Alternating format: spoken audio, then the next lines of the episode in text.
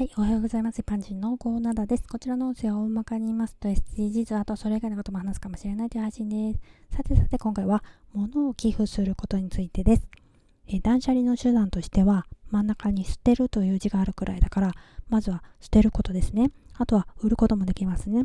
売らなくても知り合いに譲るでもいい。あとは寄付するという方法があります。寄付するというのはなかなか思いつかないかもしれないけど、寄付というのはお金以外にも物を寄付するという形があるんです。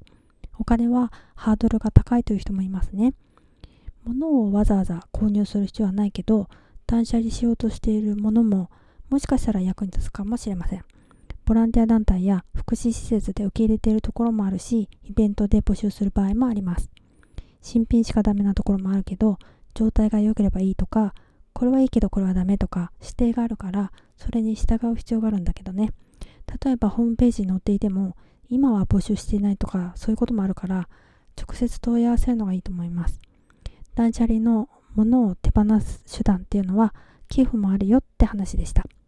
えミニマリストについては過去配信ナンバー56持たない選択についてはナンバー100ミニマリスト実践についてはナンバー221を合わせてどうぞ。ではでは今回はこの辺で次回もお楽しみに。また聞いてくださいね。ではまた。